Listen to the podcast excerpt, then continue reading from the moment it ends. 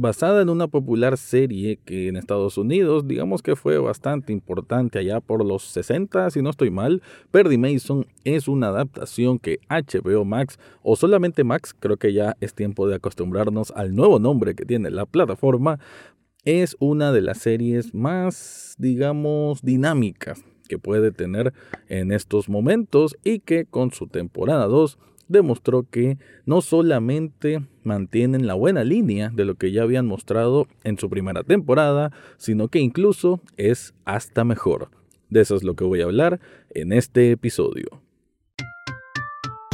Análisis cinéfilo y seriéfilo de la actualidad. Eso y más, en el podcast Echados Viendo Tele. Esta es una producción desde Nicaragua, de Rafael Echado.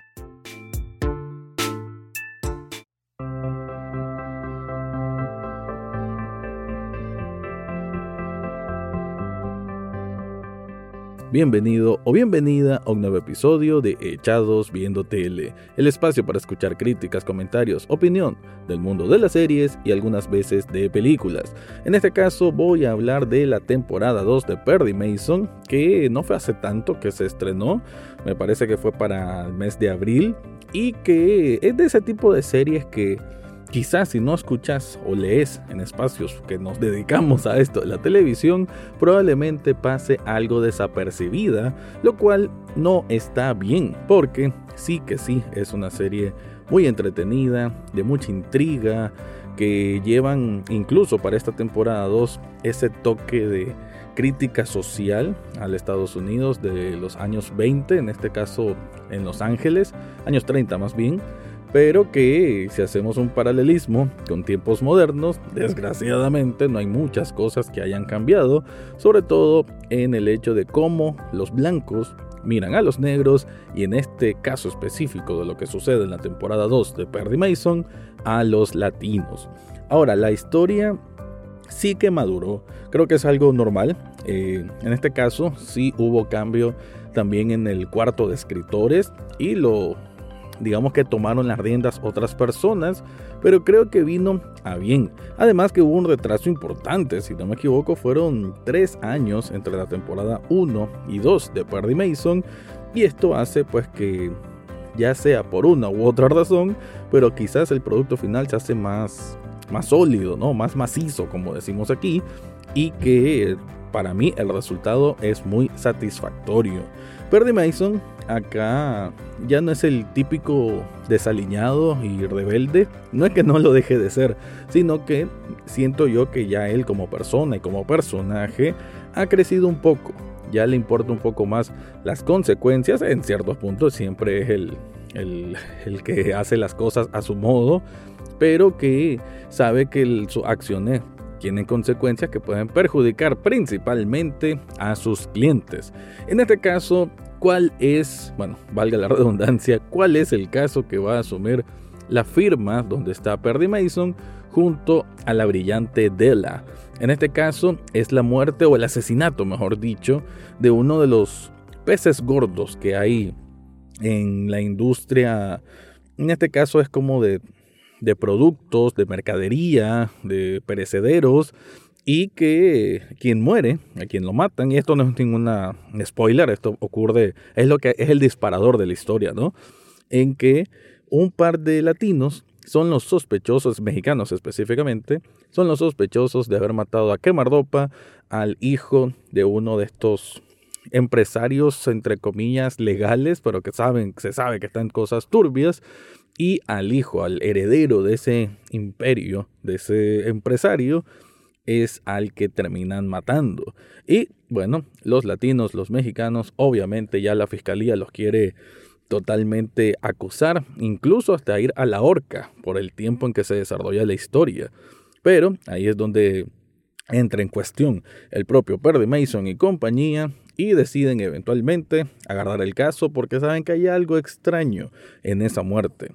Habrán sido o no los mexicanos, quiénes lo mandaron a, para ellos fueron realmente los planificadores o solo los ejecutores. Ese tipo de preguntas son las que se van a ir respondiendo de una manera altamente gratificante, ¿no? Cuando uno busca, cuando uno busca un thriller, casi siempre está pensando en cómo cómo te va a sorprender o cómo se va a ir desarrollando las cosas para que tengan un peso dramático diferente, que, te ofrezca algo distinto a tantos thrillers que hemos conocido por tantos años de películas y series. Y para mí, Perry Mason es un buen ejemplo de que sí se pueden hacer las cosas de manera meticulosa, de manera bien escrita y con unas actuaciones que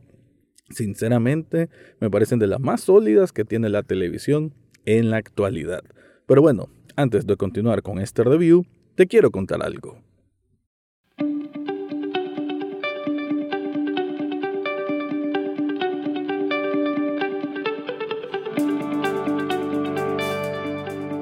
Si estás buscando un regalo para una persona especial o, por qué no, algo para vos mismo, yo te recomiendo Sublishop Nicaragua. Esta tienda de sublimación de camisetas y otros artículos tiene una gran variedad de diseños para que vos te luzcas, ya sea que te guste algo de la cultura rock, de la cultura metal, de la cultura pop, o bien sos fanático del cine y la televisión. Obviamente ahí tenés opciones de lo que se te ocurra, y no solamente para camisetas, también tienen artículos para celulares, también tienen artículos que pueden ser como tazas, hoodies o también vasos térmicos. En las notas de este episodio te dejo el enlace para que descubras todo lo que ofrecen ahí.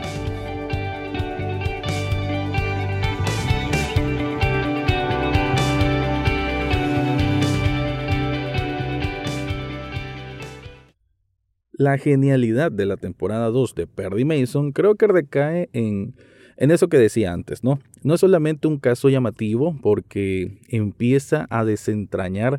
todas esas marañas, todas esas cosas feas que hay en medio de las industrias o las grandes empresas, de donde siempre es como una mafia, ¿no? Y de esto obviamente para no caer a ningún tipo de,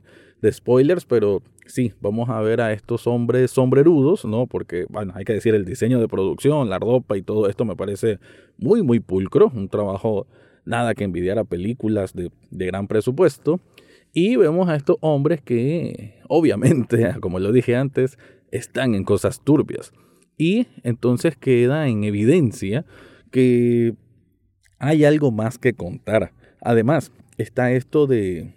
de las posiciones, de las influencias, de, que depende tu, tu estrato social para cómo te tratan las leyes o las personas que ejercen estas leyes. La fiscalía no la piensa dos veces porque como es hijo de alguien importante y como era alguien muy popular también, pues inmediatamente busca como los primeros, que son los que están ahí para ya juzgarlos, pues que a ellos se les juzgue sin ningún tipo de rigor científico de exploración y de investigación, a cómo debe hacerse según el derecho internacional. Ahora, ya hablando de los personajes, em, bueno, con el protagonista, un Perdy Mason que todavía le duele lo que sucedió en la temporada 1, que no lo voy a decir para que si alguien no la ha visto, pues sí, todavía eh, asume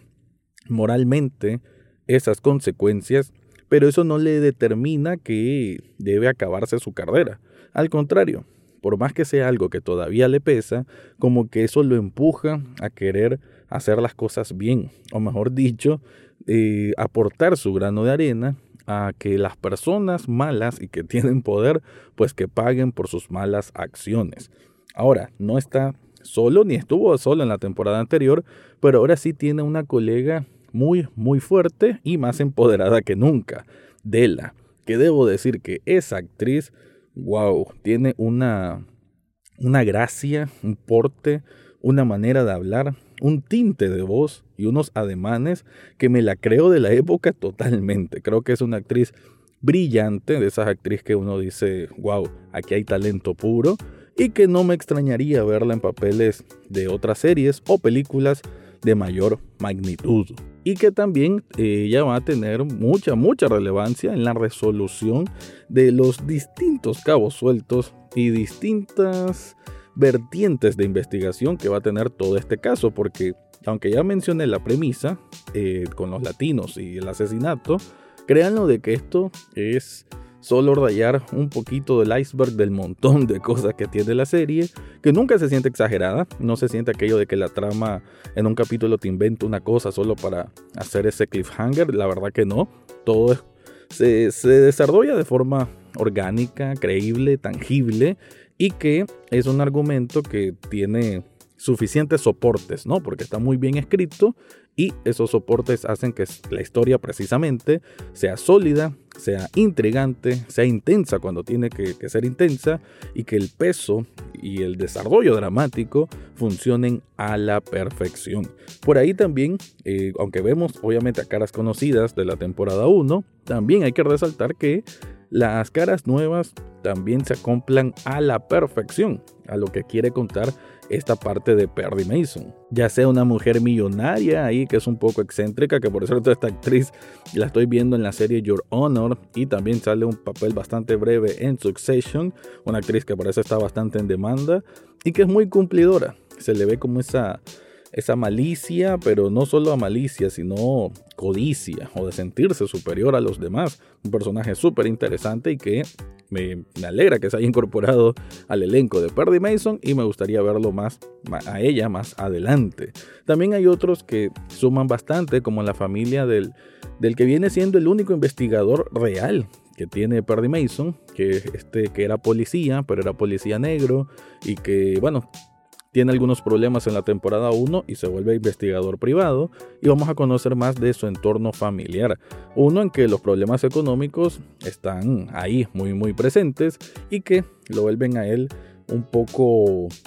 dudoso a la, hora de actuar porque sabe que ya no está solo en el mundo, tiene a su esposa y que vive con su cuñado y digamos no en las mejores condiciones, por lo que no puede arriesgar la vida ni la de los suyos, ¿no? Entonces es una serie que la verdad Perry Mason en esta, en esta temporada 2 me sorprendió de manera muy muy grata. Es un thriller que además no lo he dicho, es todo este estilo noir, estilo cine negro, que desde la música, aquellas secuencias en la noche y sobre todo la exploración